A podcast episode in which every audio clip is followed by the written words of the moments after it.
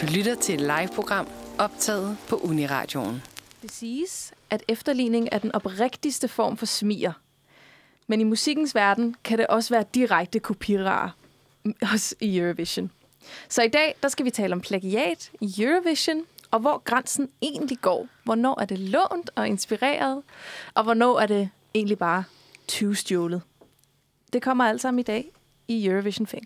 Hej og velkommen til igen. Hej Pia. Hej, hej. Hej. Det er mig, Inge, der står ved pulten i dag, og vi har Michelle og Amalie med. Ja. Og vi har også en gæst med i studiet i dag.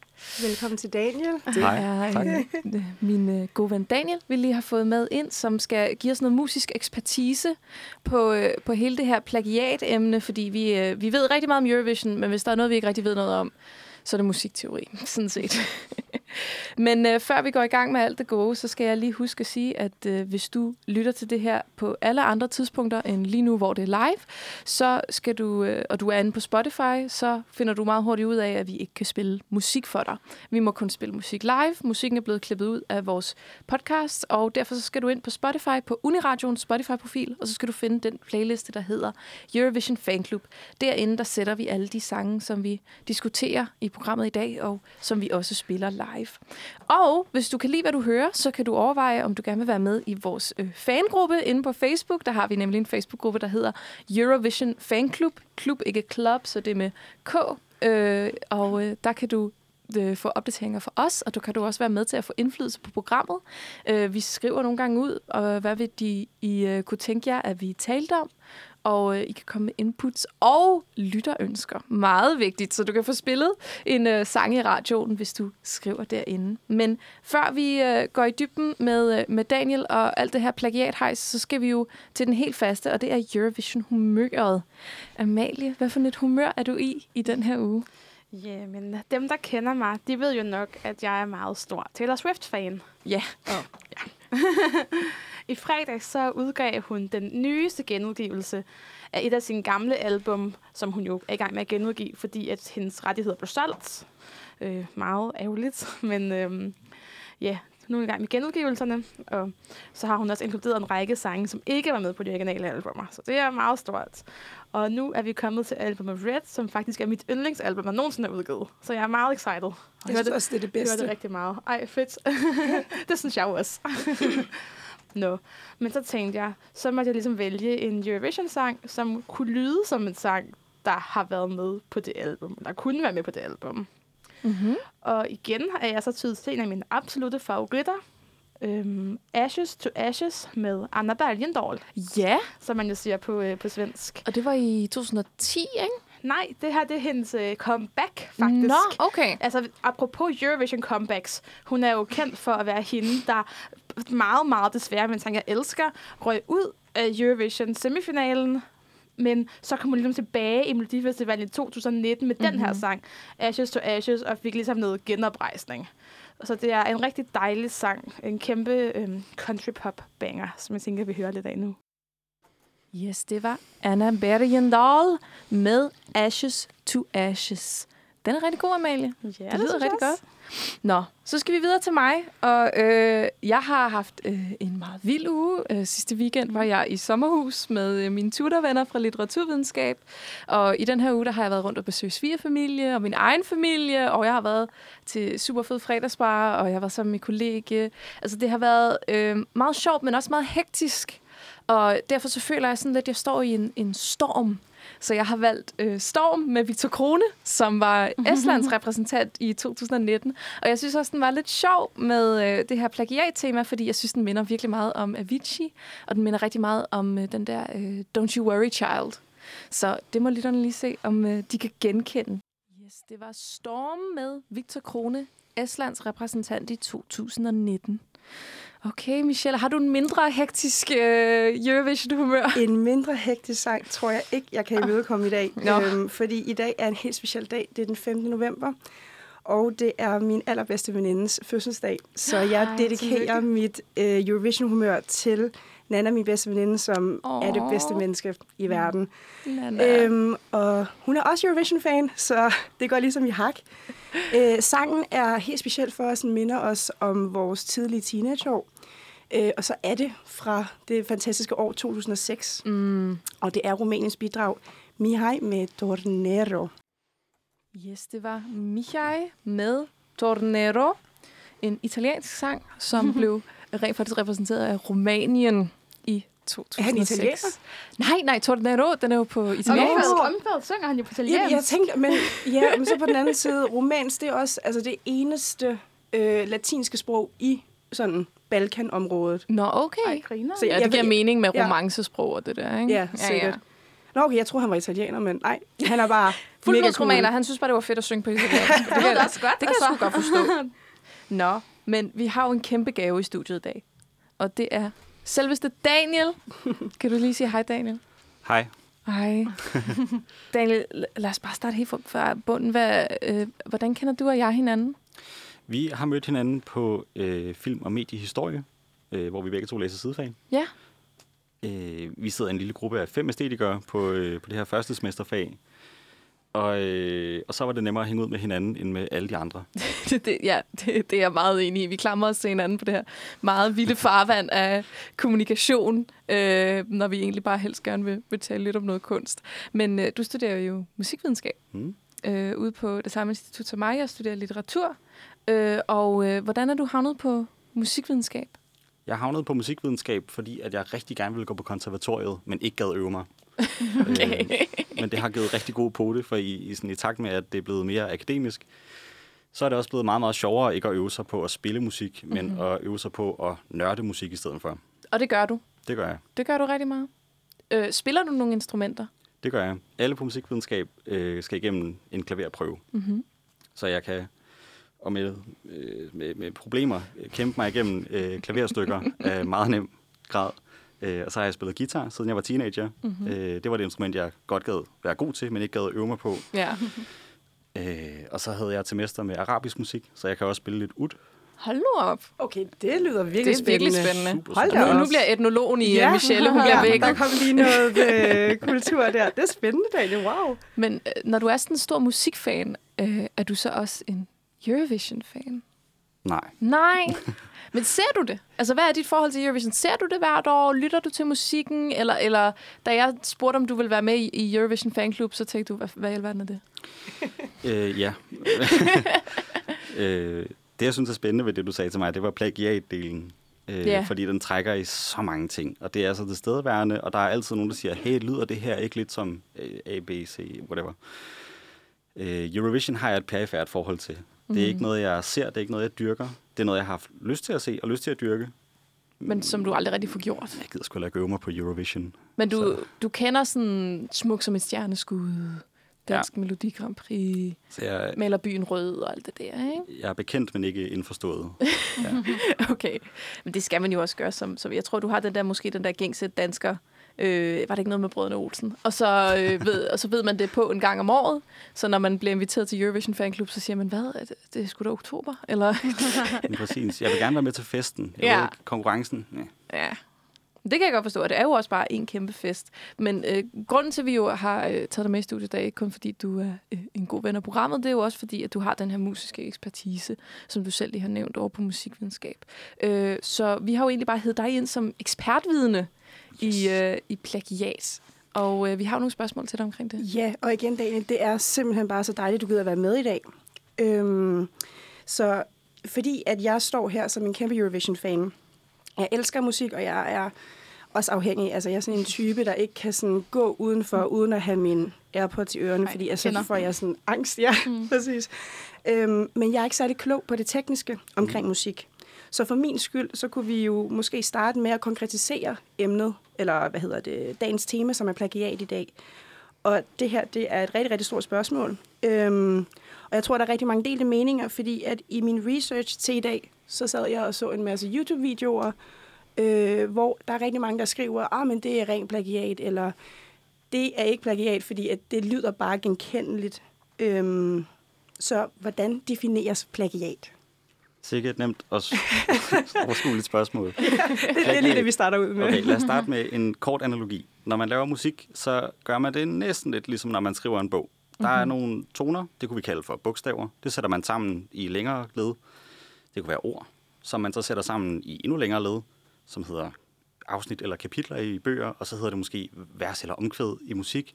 Og på et tidspunkt, når man har sat nok af de her store klodser sammen, så har man altså et nummer, eller en bog, eller noget andet. Plagiat, det er så, når man tager nogle andres øh, kunst, uanset om det er en bog eller musik, og så siger man, det har jeg lavet. Så man udgiver sig for at have lavet noget, nogen andre har lavet. Ja. I musik, så er det bare rigtig svært at sætte øh, fodnoter øh, ind i et nummer. Det giver Ja. slet ikke mening. Mm. Så derfor så copyrighter man ting. Man øh, laver det her nummer, og så øh, tager man fat i en eller anden instans og siger, jeg har lavet det her nummer. Nu er det mit. Og I må ikke øh, tage det. Og den her copyright, den kan så deles i to igen. Der er en copyright til den, der har skrevet musikken, øh, og så en copyright til dem, der udgiver musikken, sådan bredt set. Øh, Okay, fordi at det var også en af de ting, som mange kommenterede ind på YouTube, er, at du kan kun lave et vis antal af øh, lyde, melodier, Ja. rytmer, som ja, kan skabes på ja, instrumenter og sådan noget. Og man kan jo sige, nu står vi i 2021, og Eurovision rummer 40 lande, så det er 40 nye sange hvert evig eneste år, der skal laves. Altså, hvor meget skal dømmes kopieret, før det kan dømmes som plagiat? Eller er der overhovedet en håndgribelig altså sådan forklaring eller størrelse ja. på det? grænsen går der, hvor dommeren sætter den, øh, eller juryen sætter den i den enkelte sag, øh, og så arbejder man med præcedens. Det er enormt besværligt, og helt vildt irriterende at arbejde med. Det, der er tommelfingerreglen, det er, at der er nok, der skal være ens. Det er den, den tydeligste rettesnor, de har arbejdet med, øh, når der er copyright-sager. Mm-hmm. Det, er, det betyder også, at ikke al kopiering er kopiering øh, i lovens øjne, og, og det gør det jo kun sværere Så vi kan høre, at det er en meget, meget kompleks Ja. altså sådan definition ja. af plagiat. Men der kan man jo også sige, øh, men du siger det der med, hvor meget skal være det samme. Altså, hvad kigger man så efter? Er det sådan noget som øh, rytme? Er det melodi? Er det instrumentering?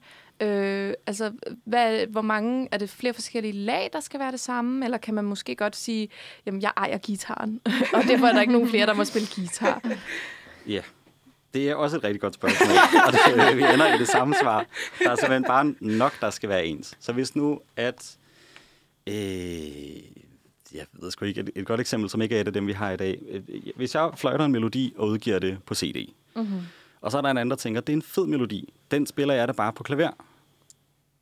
Så er det et sted, hvor jeg godt måske kunne føle mig øh, trådt på af en anden kunstner. Ja. Men om det rent faktisk lader sig gøre at sige, det er altså stjålet, det kommer an på, om nogen synes, det er nok, at det er den samme melodi. For hvad nu, hvis den er taget ud af en kontekst og blevet til noget helt andet med det her klaverstykke, som også har fået en sang på og øh, nogle trommer og nogle flere instrumenter. Nu er det jo pludselig et helt nyt nummer. Det er slet ikke min fløjtesang mere. Nu er det et helt nyt nummer. Er det så stadig nok det samme? Øh, eller hvad? Ja, man kan jo også sige, at, at, at nogle gange er det jo også bare inspiration eller homage. Altså det ser man jo også i, i, i mange genrer, at man kan godt lide at give homage til, til tidligere kunstnere. For eksempel i hiphop, der kan man godt lide at sample rigtig Mm. meget. Og, og, og det er jo på en måde for at dem at låne af noget musik, som de føler, de er blevet formet af, og, og give det videre. Og så er man sådan, må man ikke det? Er det bare, er det bare kopi og svindel? Altså, Og vi snakker jo også om, Inge, forleden dag, at sådan hele reggaeton-genren, den kører på et, altså, Ja, reggaeton er en, Ja, en, en fælles danse, beat. det er en danserytme, der ligesom er fælles for en genre. Det, man kender den sikkert til hjemme. Det er den, der siger gung, gadung, ga, gung, gadung, ga, gung, og, og det er vidderligt, det er alle Ja. reggaeton-sange, Det- der lyder sådan. Det er en reggaeton-rytme, og den hører man i rigtig, rigtig mange dansesange. Den var rigtig stor her for lidt tid tilbage. Men det er jo så at sige noget, der sådan er genre-definerende. Så du kan jo ikke rigtig lave en øh, reggaeton-sang, uden at have den rytme. Mm. Det er ligesom at sige, at man ejer Four to the Floor, altså at slå på alle fire slag med stortrummen. Altså så er der rigtig, rigtig mange sange, der lige pludselig rører ud af vinduet. Præcis. Øh, Så er der øh, lige præcis det med reggaeton. Det er fra sådan en sound selector-kultur mm. fra Jamaica, hvor at man måske havde adgang til en lille håndfuld CD'er, og det var det. Så man var nødt til at bruge dem igen og igen og igen og igen, og så sætte noget nyt ovenpå hver gang. Altså nu er det der, etnologen kommer op i mig igen. Det lyder så spændende, det der, fordi det er jo strømninger, og det, ja, Det er vildt fedt. Det er et helt program for sig selv, så det skal mm. vi ikke mere ind på. vi skal måske have dig ind igen, Daniel, det er det. Men, men det, der, øh, det, jeg egentlig vil have med af det her, det er det der med at genbruge en lyd. Øh, Mhm. I skal prøve at tjekke ud, øh, jer der sidder og lytter med, noget der hedder Plunderphonics. Øh, specielt en kunstner, der hedder John Oswald. Øh, I, I, skal ikke, I skal bare gøre det. I skal ikke introduceres med, I skal bare gøre det. Okay. Mm. Mm. Nå, men Daniel, jeg tænkte også på noget. Altså, kan det ikke være svært at vide, om det bare sådan er tilfældigt, at to sange lyder som hinanden? Og jeg tænker, er det ikke ofte sådan, at det er bare lidt tilfældigt, at man har fundet på den samme melodi? Ja. Altså, i forhold til på den anden side, det her med, at man bevidst plagierer nogle andres sang. Altså, sker meget plagiat, det er ikke ubevidst. Det kan det gøre. Altså igen, så er det jo sådan en, en retssag, der skal bedømme, hvornår at du har ret eller ikke ret. Men det, der tit sker, det er, at man går ud fra en genre. Jeg vil gerne skrive et popnummer. Når man skriver et popnummer, så er det i høj grad en formularisk øh, tilgang, man tager. Okay, der skal være et A-stykke, og så et B-stykke, og så et A-stykke, og måske et kontraststykke, og så noget omkvæd, så vi alle sammen kan danse. Mm. Øh, det kan bare kun gøres på så mange måder. Øh, hvis I for eksempel kender The Four Chord Song, Åh, oh, ja, ja. fire akkorder. Det er de samme fire akkorder, og så bliver der sunget en multitude af popnumre over de samme fire akkorder. Så det er altså noget genre og noget formular, øh, der skal gå op i de her popnumre. Så, så på et tidspunkt, så løber man altså også tør for, for albueplads. Og så er det, man skal enten passe på eller stjæle grundigt. Mm. Men hvis vi tager den sådan helt musikteknisk. Jeg havde jo øh, musik af i gymnasiet, mm. så jeg ved en lille smule. Og øh, du har jo kun de tonarter, der er. Mol mm. og dur og øh, fis og s, om det er halvtone op og halvtone ned. Og man har kun, i hvert fald i vestlig musik, øh, 88 tangenter øh, på det der øh, klaver. Så vi har jo kun så og så mange måder at sammensætte de her forskellige toner øh, mellem de 88 tangenter, og der er kun måske en håndfuld af dem, der sådan lyder pleasing, eller lyder godt, eller som vi har lyst til at synge, uden at det bliver sådan alt for avantgardistisk, at man skal op og ned i klaveret hele tiden. øhm, så, så kan man jo så kan man eje en toneart. Der er jo så få at vælge imellem. Det kan man ikke. Det kan man ikke. Og man kan heller ikke eje en akkord. Akkorder er der jo lidt flere af. Det er jo en sammensætning mm. af alle de her øh, toner, man spiller på samme tid. Om det så er dur eller mol, eller fire harmoni, eller fem toner, eller hvad, hvad man laver. Øh, kan man også eje en akkord? Man kan ikke eje en enkelt akkord. Nej. Hvis man sætter nok akkorder sammen på en helt speciel måde, og på en eller anden måde får øh, tilegnet sig en copyright på den akkordrundgang, så kan man godt eje det. Ja. Yeah.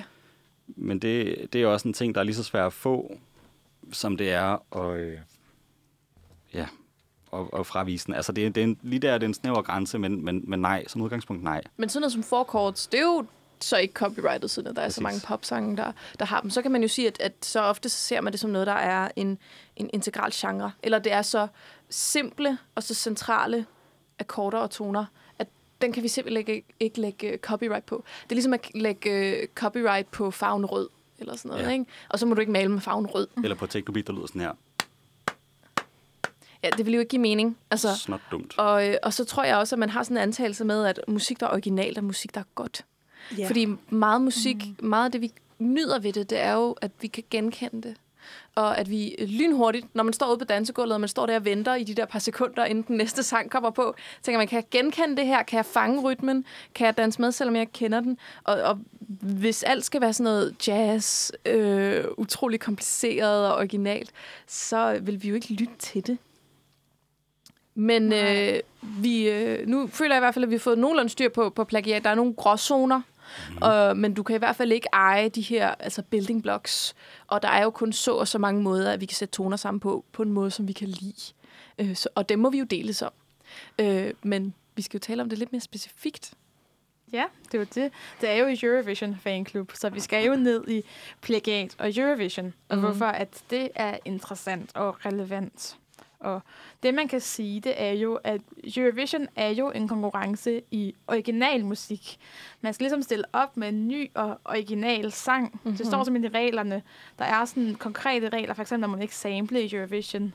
Mm-hmm. Og det er ligesom også et sådan element i konkurrencen, at det skal være ny musik. Og her bliver det måske sådan kritisk, hvis, hvis det lyder for meget som noget andet, fordi det ligesom ikke er, er, er konkurrencens vilkår, og, og hvornår er, er sangen så ikke original mere. Mm-hmm. Og samtidig så, ja, så kan det jo også nogle gange være en fordel, hvis, hvis en sang lyder meget genkendelig. Ja, det du kommer ind på lige der er jo, at, at der er jo nogle meget rigide regler i Eurovision for, hvad for noget musik, der må komme med. Man kan ikke bare komme ind med alt muligt. Og det er sådan nogle simple regler, som øh, sangen må højst være tre minutter. Øh, der skal være vokal på et tidspunkt. Du må ikke kun stille op med instrumenter. Øh, du må ikke have usømmelige temaer med. Sex, stoffer, mor, og jeg ved ikke hvad. Øh, og øh, så er der det her famøse Eurovision nytår, hvilket er 1. september, og det betyder, at sange, der skal være med i konkurrencen, skal være udgivet øh, efter 1. september året før.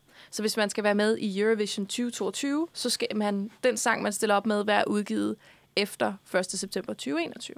Og det er simpelthen for at sørge for, at man har ny og nutidig musik, og at øh, folk potentielt set ikke kan sige, at den der sang fra vores sidste album, den klarer sig ret godt. Så nu sender vi den til Eurovision.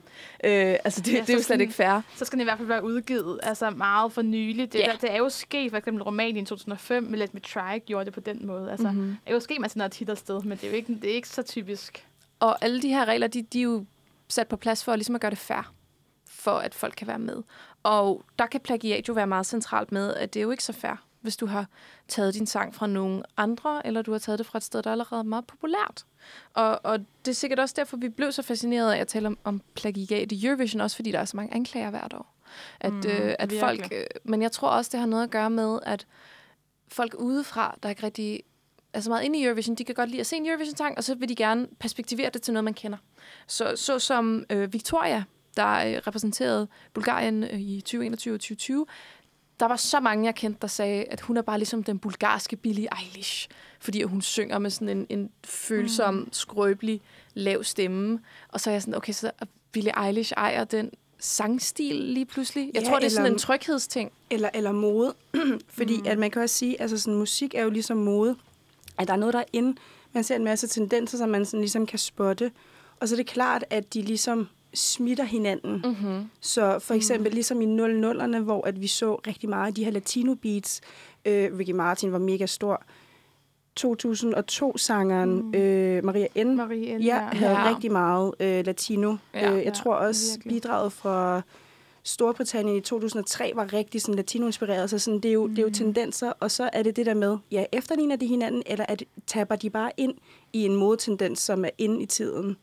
Det rammer lige nu, det er helt vildt meget sådan et spørgsmål om øh, det autentiske, autenticitet. Mm-hmm. Øh, det er, at den kunstner har en lyd, som er bredt kendt, og så kommer der nogen og lyder lidt som dem.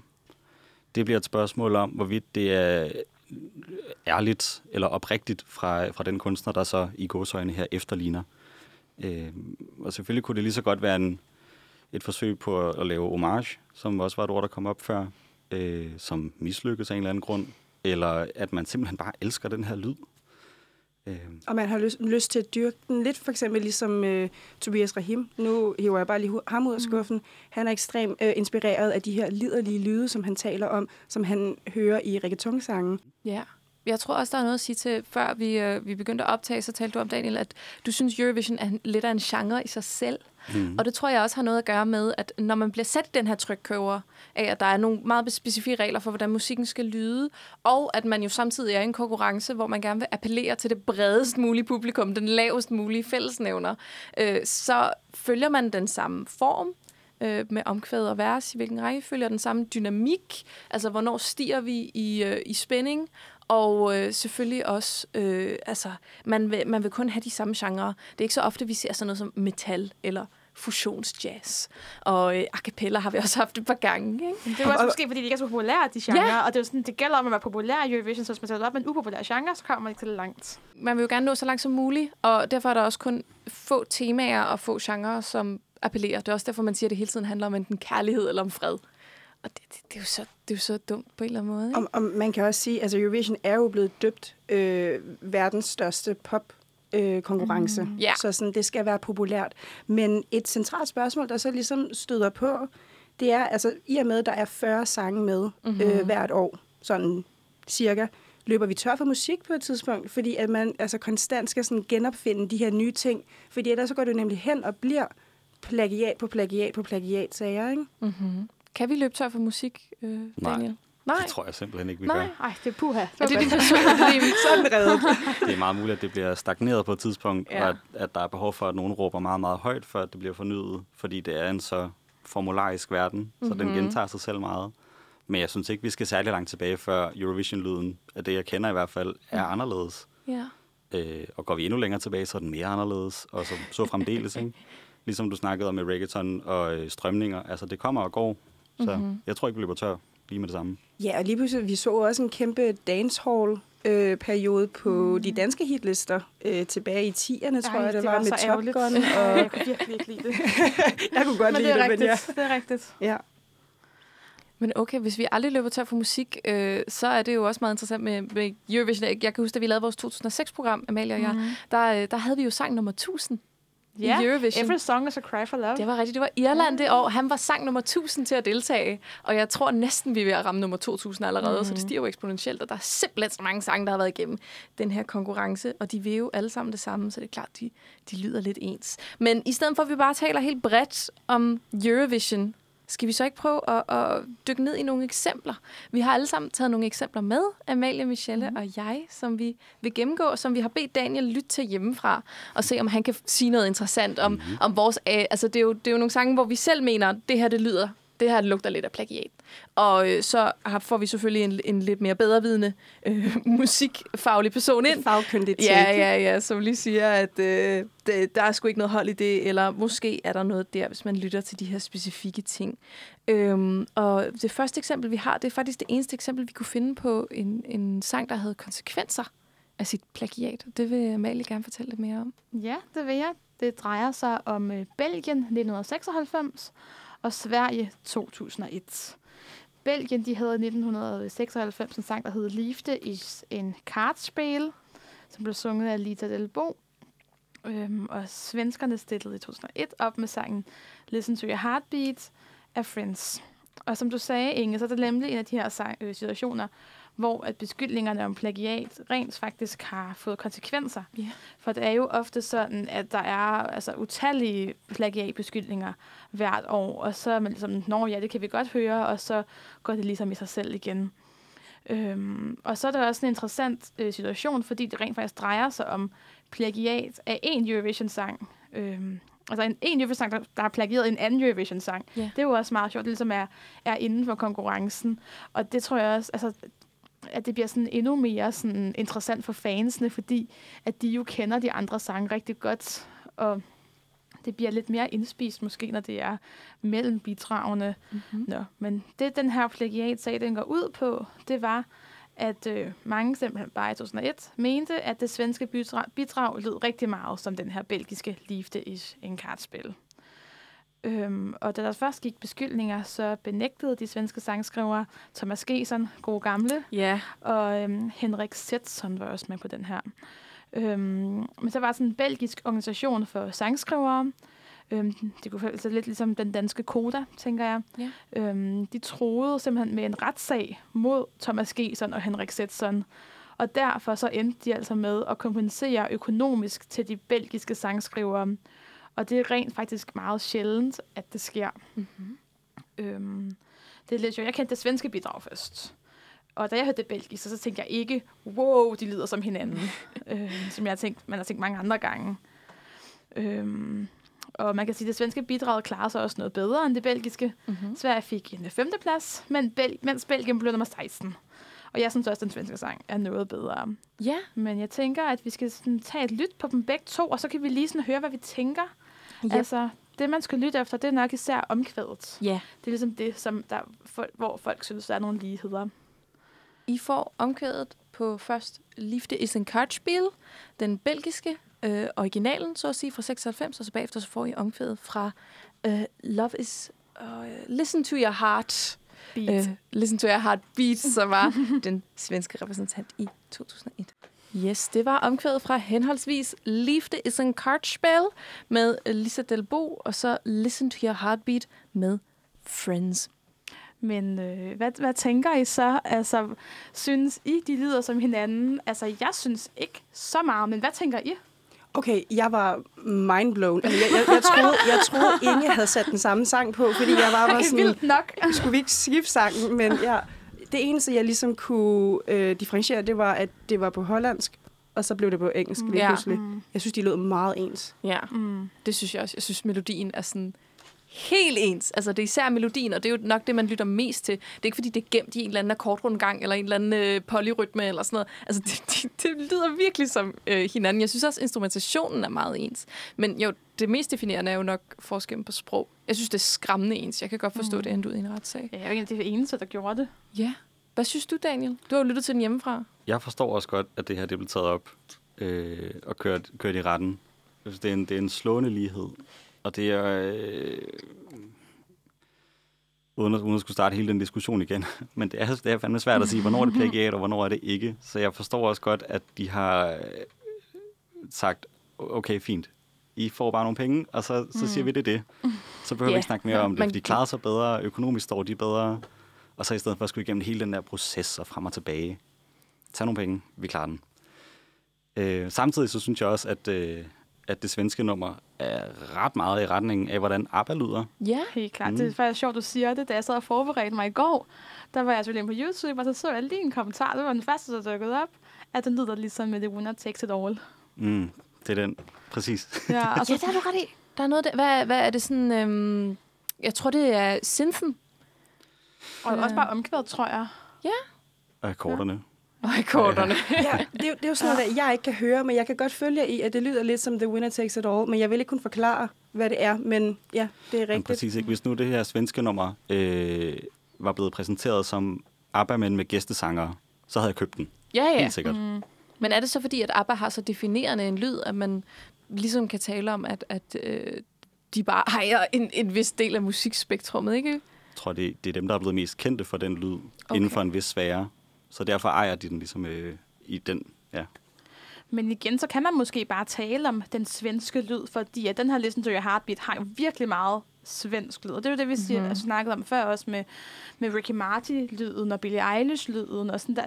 At noget bare lidt har en lyd, som minder meget om hinanden. Men, men jeg føler også, du rammer lidt hovedet på sømmet der, Daniel, når du siger, at det er dem, der er mest kendt for det, fordi at Mm. hvis de har altså sådan, ja, den største knownhed, så er det bare, når man de har plagieret dem. Mm. Ja, Og- det er faktisk rigtigt. Ja, det er også en faktor i alle de her plagiat-sager. Men et andet eksempel, Inge?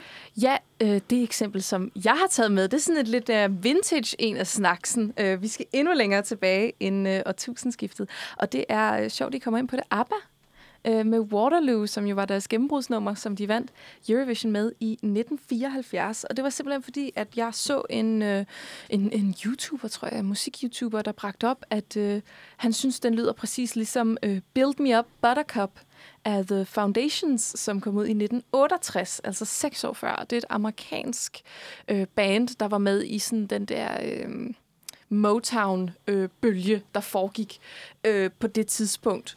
Og øh, øh, man, øh, han sagde så også, at han synes, at det lød som om, at ABBA ligesom havde taget udgangspunkt i lyden af, af Build Me Up Buttercup, og så ligesom havde lavet deres egen version.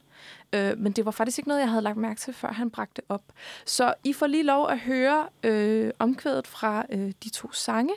Og øh, så synes jeg, man skal lytte til øh, melodien i starten. Den der... Den øh, går ligesom i, igen i dem begge to. Yes, det var Build Me Up Buttercup med The Foundations og Waterloo med ABBA. Jeg bliver så glad, hver gang jeg hører den sang. Man bliver bare glad af at lytte til den. Nå, hvad synes I, Pia? Jeg synes, der var meget, at det lød meget ens. Ja. Altså, jeg Og du kendte jo faktisk ikke Build Me Nej, Up Buttercup jeg kendte inden. ikke Nej. Build Me Up Buttercup. Jeg kendte kun Waterloo, Mm-hmm. som jo så er det nyeste eksempel. Men altså, jeg tænker nok, wow, det lyder som hinanden, da jeg hørte Ja. det første gang. Altså sådan, Jeg, jeg kan godt have det sådan lidt, fordi at jeg kunne godt høre det, og okay, igen, ikke rigtig noget forstand på teknikken bag musikken, men jeg, er det klaver, der bliver spillet? Ja. Hvor at den, sådan, den Der er et klaver. kører op på nogle tangenter eller et eller andet? Dun, dun, dun, dun, Ja. dun, dun, dun. Det er klaver. Ja. Mhm. Øhm, men jeg føler jo også, at det er en 70'er-lyd. Mm-hmm. mm. Og ja, altså, er det, er det bare sådan tendensen, der var i 70'erne, når man lavede musik, eller ja, er det plagiat? Du tror Always the måske- question. Ja, du tror måske, det er mere sådan genre-spørgsmål. Ja, At, at når det lyder inden for den der sådan lidt Motown-agtige genre, så, så kommer det hurtigt til at ligne hinanden. Hvad, præcis. hvad synes du, Daniel? Jeg synes ikke, at de er lige nok til, at jeg vil tage den i retten. Nej. Der er nogle ligheder i øh, melodien, men jeg synes, indpakningen er så forskellig, og melodien er forskellig nok også, til at det, det, det var ikke en kamp, jeg gad tage Nej. Overhovedet. Øh, for jeg synes, de rammer noget godt. Der er ligesom noget, noget periode i det. Mm-hmm. 70'erne lyder på en måde. Øh, ligesom vi snakker om før, hvis vi går længe nok tilbage i Eurovision, så lyder Eurovision også på en helt anden måde Mm. i det hele taget. Øhm, så, så derfor synes jeg, det, at, at det, det er spild af tid. De peger hver deres retning. Der er en, der peger på noget sådan folkrocket-agtigt 70'er lyd, og den anden peger måske lidt mere på noget disco, men på svensk. Øh, så. Men, men det er rigtigt nok, ikke? Fordi at man kan også sige, nu ved jeg ikke, hvornår ham YouTuberen så lavede den her video, som du fandt, Inge. Det var i sidste år eller sådan noget. Okay, men man kan også sige, når man sidder næsten, jeg er rigtig dårlig til matematik, humanist, øh, 40 år senere, Mm. er den måske lidt søgt? Ja, Ja. det kan vi måske godt blive enige om. Jeg synes stadig, der er noget, der lyder som hinanden, men så er jeg bare lidt nysgerrig på, Daniel, du siger, det er ikke plagiat, men, men øh, kan du forstå, hvorfor vi synes, det lyder som hinanden? Hvad, Mm. mm. hvad er det, sådan, der, der går igen? Altså, det er jo den samme instrumentation, vil jeg sige. Øh, men det er jo selvfølgelig ikke nok til det plagiat. Nej, jeg, altså, jeg forstår det godt. Det, der er noget melodi, der minder rigtig meget om hinanden. Øh, tempoet er også relativt ens. Altså, der er sådan en masse, øh, jeg ved ikke, hvad jeg skal kalde det, sådan musikalske ankre, jeg er bange på bedre lige nu, ikke? Som, som fanger folk de samme steder. Men de er alligevel forskellige. Ja. Øh, både i deres udtryk, øh, og jeg synes også, altså, må, måden, der bliver spillet på, den genre, vi befinder os i, er noget andet. Så jeg synes ikke, de, øh, de holder sig tæt. Man, man kunne beskrive, måske beskrive det som om, at det er den samme form, den er bare blevet udfyldt anderledes. Øh, altså, du har ret, der er jo den der... Dan, dan, dan, dan, dan, dan, dan, dan, ba, og så går man videre over i, i omkvædet. Det- Den er jo i begge steder. Og de starter begge to på den der... Da, da, da, da. Det, det er hvor sådan, øh, melodien starter i, i omkvædet. Så lige der, så er det jo klart, man tænker, okay, de har haft den samme overgang. Og, og Mm. de har den samme instrumentation, og de er samme genre. Så synes man, det lyder meget ens meget lige pludselig, ikke? Okay, det var mit eksempel. Der var ikke, øh, hvad skal man sige, der var ikke bango lige der. Men, øh, men jeg synes stadig, de lyder øh, slående ens. Begge to vildt gode sange. De minder om hinanden, Ja. det kan vi godt blive enige om. Michelle, du, øh, du har lidt mere moderne eksempel til os. Ja, vi springer flux op i 10'erne. Mhm. Mm-hmm. Øh, det eksempel, jeg har taget med, det er Loreens Euphoria fra 2012, øh, som hun vandt øh, over, øh, hvad hedder det, lænet med øh, for Sverige, og Cascada med Glorious fra 2013. Mm-hmm. Og øhm, det er et eksempel, jeg har taget med, fordi at... Nu glæder jeg mig faktisk til sådan, den her lille diskussion, vi skal høre efterfølgende omkring sådan det, det tekniske bag, men også bare et eksempel, der er med for at vise, hvad for nogle andre faktorer det er, der sådan spiller ind øh, i eventuelle plagiatsager. Fordi at, øhm, som sagt, Loreen op i 2012, og så kommer Cascada med Glorious allerede året efter. Ja. I 2013 øh, står hun faktisk og synger på Loreens hjemmebane. Ja, i Malmø. Øh, I Malmø, ja. ja. Øhm, og igen, jeg tror, den er blevet taget med i de her plagiat-videoer. Det er fordi, at omkvædet det lyder ens. Øh, trykket øh, lyder meget det samme. Elektrostilen er ens. Og de, de synger også meget ens, fordi at, ja, hvad hedder sådan noget der, når de ligger sådan euphoria, og så glorious. Og jeg tror også, der er, noget, der er et ordspil, fordi at det sådan er Fonetisk. ja. Ja, for, det er fonetisk måske, ja, fordi Ja. ja. de, sådan, de lyder meget ens. Øhm, men altså, så bliver jeg også nødt til at forsvare øh, Cascada, fordi at den sang, hun stiller op med Glorious, den er meget lig den sang, øh, eller hvad hedder det, den genre, hun sådan er kendt for allerede inden hun sådan deltog i Eurovision. ja. Så lad os prøve at høre sangene, og så se, om det kun er mig, der kan høre ligheden. Det var Euphoria med Loreen. Det var Sveriges repræsentant i 2012. Og så havde vi Glorious med Cascada, Tysklands repræsentant i 2013. Og en lille fun fact er jo, at Euphoria også er skrevet af Thomas G., sådan, som jeg var ude i noget, noget værre noget. I 2001. overalt i Ja. Eurovision. I hvert fald i den Ja. vestlige del af Eurovision, fordi at i den østlige, så er det ham der, Philip Kirkorov. Mm. Han Ja. har sit navn på alt. Han har også skrevet nogle vinder for Danmark og for øh, lidt forskellige vesteuropæiske lande. G'erne, han er, han er ikke til at komme udenom, når det kommer til, til Eurovision. Men Daniel, hvad synes vi? Vi synes i fællesskab, at, øh, at det var ok tæt på, men mm. der, er- her løber vi ind i det der formulariske genre-pjat, vi har snakket så meget Ja, om. Ikke? Ja. EDM er så ens. Øh, så at have en melodi, som er næsten det samme, men, øh, men, men ikke helt det samme, det holder meget, meget mindre i en genre, hvor alting er så ens. ja. Øh, også selvom det er rigtig nemt at høre, hvor ideen kommer fra. Ja, præcis. Også på grund af de der faktorer, som jeg var inde på. Altså sådan, det er året efter. Øhm, så det er klart, at folk kan huske Euphoria. Ja. Mm. Men, men ja, altså, jeg tror heller ikke, jeg synes, den er så lige. Det er lige den der lille bid. Det er lige den der det er starten af omkvædet, hvor man ja. kan høre det. Og så er det også lidt, så er det ret forskelligt resten af det. Jeg synes faktisk, den mindede ret meget om sådan noget som... som altså den, den genre, der også var op i tiden, sådan noget som Avicii og Swedish House Mafia. Jeg synes, det er mere der, vi er henad. Jeg synes, jeg har hørt det der... Det er sådan det er meget almindeligt at have som sådan elektronisk omkvæd øh, inden for den genre, men det er meget øh, relevant, det du siger med, at den jo kommer året efter Euphoria. Fordi jeg synes også, der er en generel tendens i Eurovision til, at man jo gerne vil efterabe sidste års vinder. Om man så gør det på genre, eller på at være barfodet, eller på at synge på modersmål, eller kvinde, eller mand. Ofte så tænker man, hvad er det dog, der fik sidste års vinder til at vinde? Og så tager man, hvad end man tror, det var.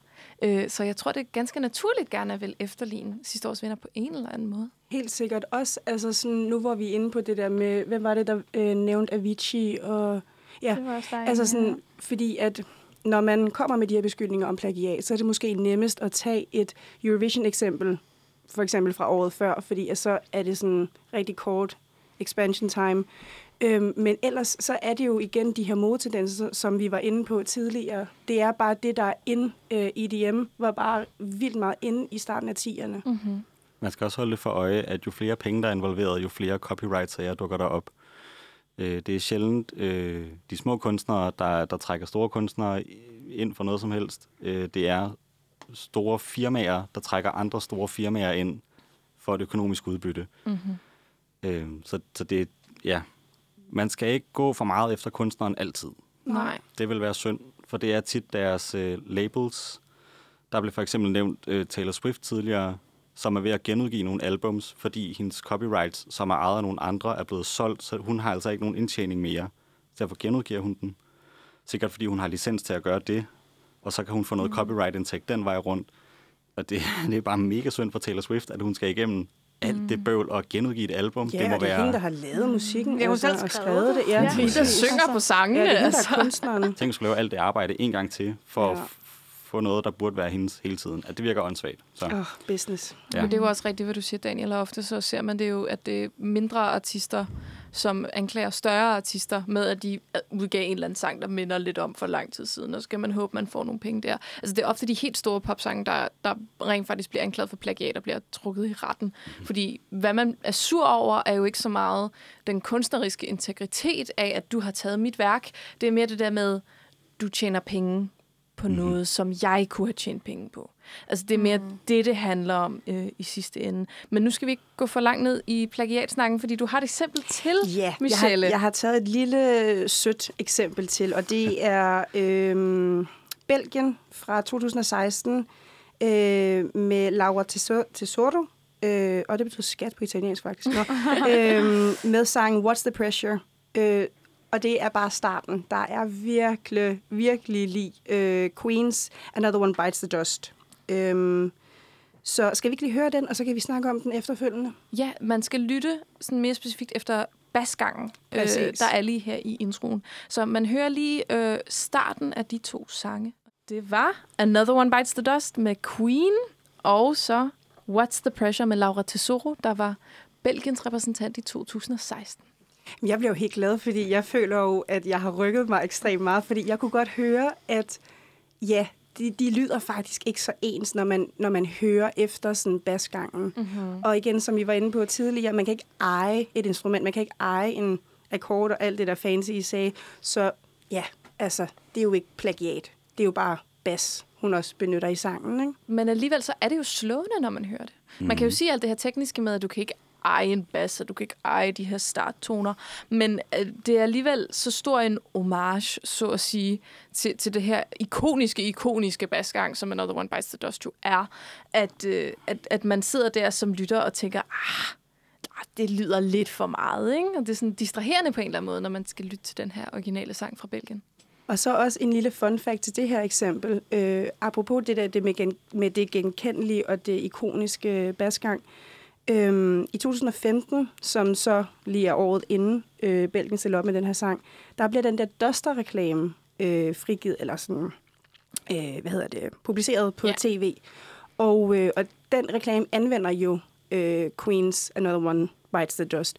Så sådan, om det har været en psykologisk fordel øh, for Laura Tesoro, øh, da hun stiller op, fordi at altså, i og med, at det er sangen, der starter sådan der, så tænker man sådan med det samme, det der det er en god sang, fordi der er noget genkendeligt, eller er det noget med den sådan psykiske, ja, Men jeg tror nemlig, at det har backfired for hende. Jeg tror Okay. ikke, det var særlig fedt. Fordi at hver gang hun kom ud med den her sang, så var folk sådan, om det er bare den der sang, der lyder som Another One Bites the Dust. Altså, Jeg tror, det har været rigtig... Altså, hun har lidt meget under det. At, at, at hun har fået alle de her øh, beskyldninger og jokes og memes og hvad der var op i, i 2016. Så øh, hvis hendes intention var at lave noget genkendeligt og vinde på det, så gjorde hun i hvert fald ikke. Altså, jeg har altså ikke tænkt over det. Hverken Nej. dengang, eller jeg kan godt se, hvad jeg mener nu, men det var slet ikke noget, jeg har hørt. Men sådan er det vel også altid. Der er nogen, der hører, og der er nogen, der ikke hører det. Hvad, hvad tænker du, Daniel? Jamen, jeg, jeg tænker, nu fik jeg det også præsenteret på den her måde, at her, her er en plagiatmulighed. Øh, så jeg, jeg, hørte, jeg hørte det absolut. Øh, men det, jeg hørte, er, at de har lånt den samme øh, form. Altså, der er først så er der bass og trommer, og så kommer der en guitar på. Mm-hmm. Det der sådan lavkagebygning, det er præcis det samme. Øh, og så er de godt nok, de, de spiller noget andet, så jeg synes ikke, der er øh, bund for plagiat. Øh, men der er en, en helt klar lighed i, at hey, det der, det var ret fedt, det kan vi også gøre. Og så er det bare gjort rigtig, rigtig Ja. dårligt, øh, og ikke særlig øh, kunstfærdigt. Øh, men det skal ikke stoppe folk nødvendigvis, for det er nemlig sådan, at når man laver plagiatsager, altså copyright-sager, så formulerer man det tit som, øh, at man, øh, man bliver, øh, hvad hedder det, infringed, hvad hedder det på dansk?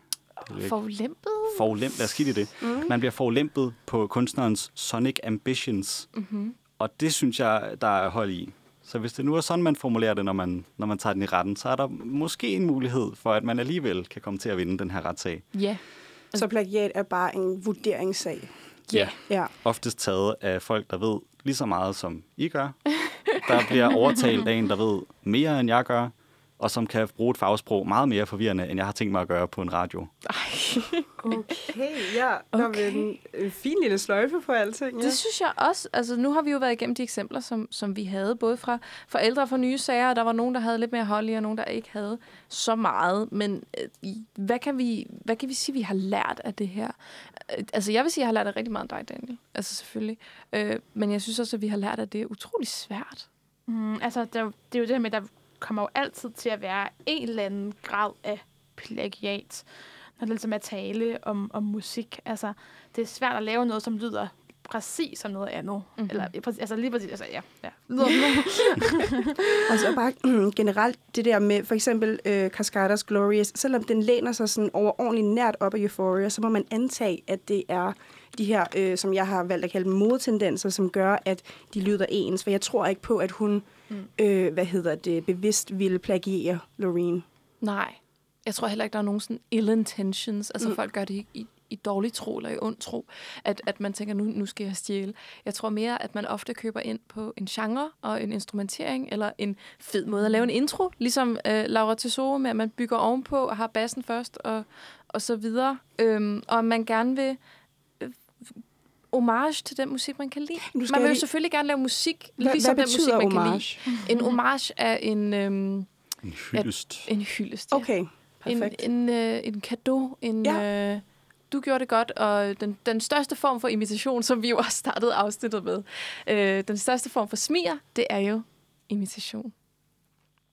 Nå, men on that note, så tror jeg, vi har fået nok af plagiat i dag. Og vi skal tilbage til, øh, hvad vi jo selvfølgelig altid skal fortælle jer her i slutningen af programmet, at øh, hvis du har hørt øh, den her som øh, podcast og har undret dig over, hvorfor der ikke var noget musik, så er det fordi, vi ikke må spille øh, musik i podcast. Vi må kun spille det live. Så gå ind på Uniradions Spotify-profil og find playlisten Eurovision Fanclub. Derinde så kan du se alle de sange, vi har talt om i dag og lyttet til live. Og hvis du gerne vil have indflydelse på programmet og gerne vil følge lidt mere med i, hvad vi laver, så kan du melde dig ind i vores fangruppe, øh, Eurovision Fanclub, inde på Facebook, hvor du også kan komme med lytterønsker. Og vi har faktisk ikke fået noget lytterønske derinde fra i dag, fordi det har vi valgt, at Daniel skal have lov til at vælge. Så Daniel har valgt en Eurovision-sang, som vi skal øh, slutte programmet af med. Og vi vil selvfølgelig også gerne lige sige tak, Daniel, for at du var her Selv tak. og du lige vil bruge lidt tid herinde og, og sprøjte lidt øh, musisk viden ud over øh, programmet. Det er i hvert fald noget, der, øh, der mangler herinde til daglig. hvad, har du, øh, hvad har du valgt for et lytterønske, vi skal slutte af med i dag? Mit lytterønske, det er øh, et Eurovision-nummer, jeg synes fanger den øh, europæiske fællesstemning, øh, og som ikke bare fanger den, men, men hylder den. Og det er Intieme 1992, Mm-hmm. som ikke bare vandt øh, konkurrencen, men også mange hjerter går ud fra. Fantastisk nummer, det synes jeg, vi skal Samlet høre. Europa.